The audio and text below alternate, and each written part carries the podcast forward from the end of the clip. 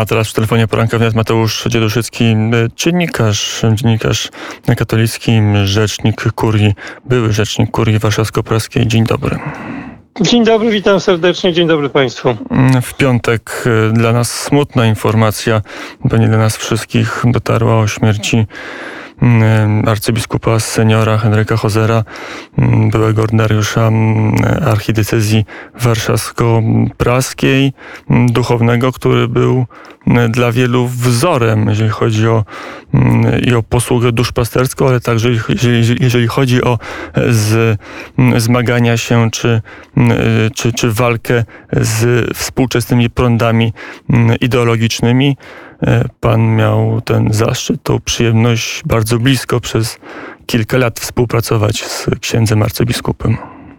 Zacznijmy od tego, że pozwolę sobie skorygować pana redaktora e, w dwóch aspektach. Po pierwsze, to e, może warto mówić o arcybiskupie, jakby był. Ja przynajmniej czuję jego obecność cały czas i po takim pierwszym przybiciu tą no, tragiczną wiadomością i, i rzeczywiście no, łzy się cisnęły i dalej czasem cisną do oczu, to mam sobie jakąś taką radość, że mamy po prostu wielkiego orędownika po drugiej stronie, więc e, druga korekta to jest e, nie popadajmy w nastrój, hmm, chciałoby się po, powiedzieć nomen omen pogrzebowy, nie popadajmy w nastrój przygnębienia.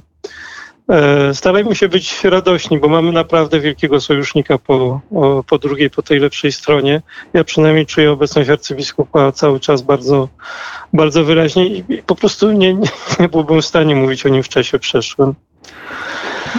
Więc to taka pierwsza korekta. Kim był arcybiskup?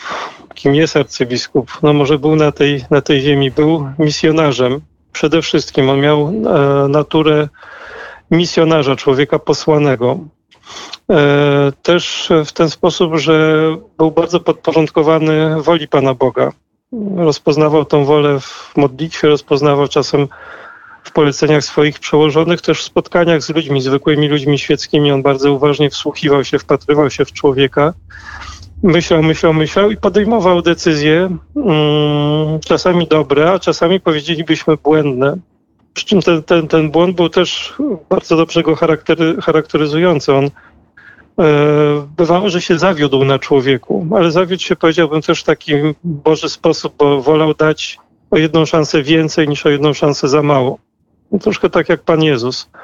I, i to były takie, takie boskie pomyłki też powiedziałbym. Czasem bardzo dla niego kosztowne, bo też e, no akurat moja rola polegała na tym, że e, niektóre z nich mm, trzeba było wytłumaczyć publicznie w prasie, mm, na ogół e, czy w dużym stopniu w każdym razie nieprzyjaznej, zwłaszcza wtedy, bo to przecież jeszcze była inna epoka, jeśli tak się można wyrazić, medialna, kiedy, kiedy było mniej troszkę pluralizmu w mediach i, i ten front anty, no, antykościelny, antybiskupowi w tym wypadku był rzeczywiście dosyć szeroki.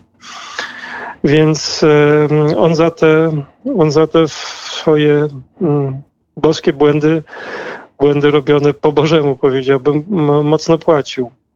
Mm, jego obraz w opinii publicznej, w mediach był całkowicie, ale to o 180 stopni e, przekręcony, nieprawdziwy. Ja mogę tego być świadkiem, bo znałem go osobiście i, i wiedziałem potem, jaka, mm, jak e, no niestety przez media ten, to po prostu było takie krzywe zwierciadło, mm, kompletnie. Tak, kto go poznał, kto, go, kto, kto się do niego mógł zbliżyć. Przyznam, że ja też byłem zdziwiony, bo no, wiedziałem, że media czasem nie przedstawiają rzetelnego, rzetelnego obrazu sytuacji. Natomiast jak się, mm, no, miałem okazję poznać bliżej arcybiskupa i no, zdecydować, że tak, że, że no, po prostu będę służył mu jako rzecznik, e, to, to mu się po prostu przyglądałem, to chciałem go poznać. Dopiero wtedy, kiedy przekonałem się, jak wartościowy jest to człowiek, e, że jego przekonania są moimi przekonaniami, że każdy atak na niego jest atakiem na mnie, to dopiero wtedy powiedziałem, dobra, można można temu człowiekowi, warto temu człowiekowi służyć jako rzecznik prasowy. Mm, powiedział pan, że mm, mm, ksiądz arcybiskup jest, był misjonarzem, ale był też lekarzem i na tej niwie bioetyki w, w takich ostatnich latach jego czynnej posługi na najwyższych urzędach kościelnych właśnie ten aspekt dało się najbardziej odczuć i, i tutaj to dziedzictwo jest duże. Zgadza się. Przy tym też bym powiedział, że jako lekarz on był, czuł się posłany. To on, on w każdym aspekcie swojego życia po prostu był misyjny, nie tylko w tym węższym znaczeniu, bo 20 lat spędził e, w Afryce. Natomiast jako, jako lekarz, jako biskup też czuł się po prostu posłany. Tak, ten, te, ta jego e, cecha, powołanie kapłańskie e, otrzymał zrozumiał je w, dopiero jak e, był już praktykującym lekarzem, w, pediatrą. Więc on też ma doświadczenie, no ma doświadczenie w, w świecie, po prostu jako świecki człowiek. I to było, powiedziałbym, nieznośne dla jego adwersarzy, bo on ciężko było te argumenty, które ksiądz arcybiskup przedstawiał, no nie wiem, obśmiać albo powiedzieć, no co to, co, co to człowiek tam w sutannie, co on tam wie o, o, o macierzyństwie albo o, o, o byciu w ciąży, no co on tam wie. No wiedział, po prostu wiedział. To, nie, to jest nie tylko wiedza wyniesiona z książek teologicznych, ale i też ze studiów medycznych, z praktyki medycznej, e, z, z konsultacji z najlepszymi specjalistami w Polsce. Może warto wspomnieć, że no, miałem przyjemność księdzem arcybiskupem zaszczyt zorganizować pięć e, konferencji naukowych pod jego auspicjami, to była jego inicjatywa, konferencji w kręgu nauki. Jedna z nich była notabene poświęcona E, e, szczepionkom i e, w, może, może warto też z tymi materiałami, które w internecie są obecne, się teraz zapoznać w kontekście COVID-a. On bardzo jasno i bardzo racjonalnie mówił o szczepionkach, oczywiście je zalecając i w trzeźwy sposób, tak? On przecież miał wielkie rozeznanie duchowe, więc ta podwójna kompetencja rozeznania duchowego i rozeznania lekarskiego czyniła go po prostu no, przeciwnikiem nie do zlekceważenia. Mówię tu oczywiście o dyskusji e, no, pewnej intelektualnej czy ideologicznej. Więc dlatego był tak bardzo, bardzo kontestowany, można powiedzieć, przez e, te media, które są przeciwne Kościołowi. E, taka myśl, która najbardziej w, w, w Pana wyobraźni łączy się z arcybiskupem? Jaka Ojciec. Jest?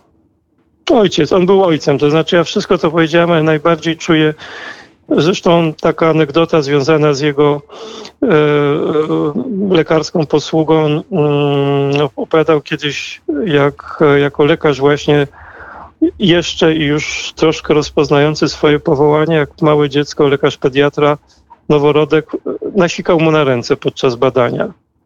I on wtedy, wtedy ponoć zorientował się, mm, jak wielkim wyrzeczeniem będzie e, służba e, jako kapłan, służba Kościołowi i ludziom, że wyrzeka się no nie tylko bliskości kobiety przez celibat, ale wyrzeka się takiego fizycznego ojcostwa. Ja sądzę, że przez ten fakt wielkiego wyrzeczenia, bo on ma w sobie potrzebę wielkiej bliskości z człowiekiem po prostu. On, on był niesłychanie, miał rozbudowane kontakty społeczne. I we wszystkich tych kontaktach, jak myślę, podejmował rolę ojca w sposób wspaniały. Nie chciał nikogo, nie wiem, zagłaskać komplementami, jakimś, jakąś czułostkowością. E, stawiał twarde wymagania wszystkim. E, czasami one mogły być po prostu bolesne ale myślę, że właśnie dlatego, że, że ludzie rozpoznawali w nim taką figurę ojca, tak się do niego garnęli, jeżeli mieli to wielkie szczęście poznać go osobiście, bo powtarzam, ten obraz z prasy, który mamy, jest całkowicie fałszywy. Mm, powiedział Mateusz Dzieduszycki, dziennikarz, wydawca mediów katolickich, były rzecznik Kurii Warszawsko-Praskiej, rzecznik arcybiskupa Henryka Hozera. Pogrzeb w czwartek. Po, pogrzeb w piątek o 12, w czwartek o 12 jest msza pogrzebowa żałobna, msza żałobna w Ołtarzewie i o 18 w katedrze warszawsko-praskiej. Pogrzeb arcybiskupa w piątek o godzinie 12 w archikatedrze warszawsko-praskiej. warszawsko-praskiej. Mm, Dziękuję bardzo za rozmowę i do usłyszenia. Wszystkiego dobrego, szczęść Boże. Mm, Czas na wiadomości.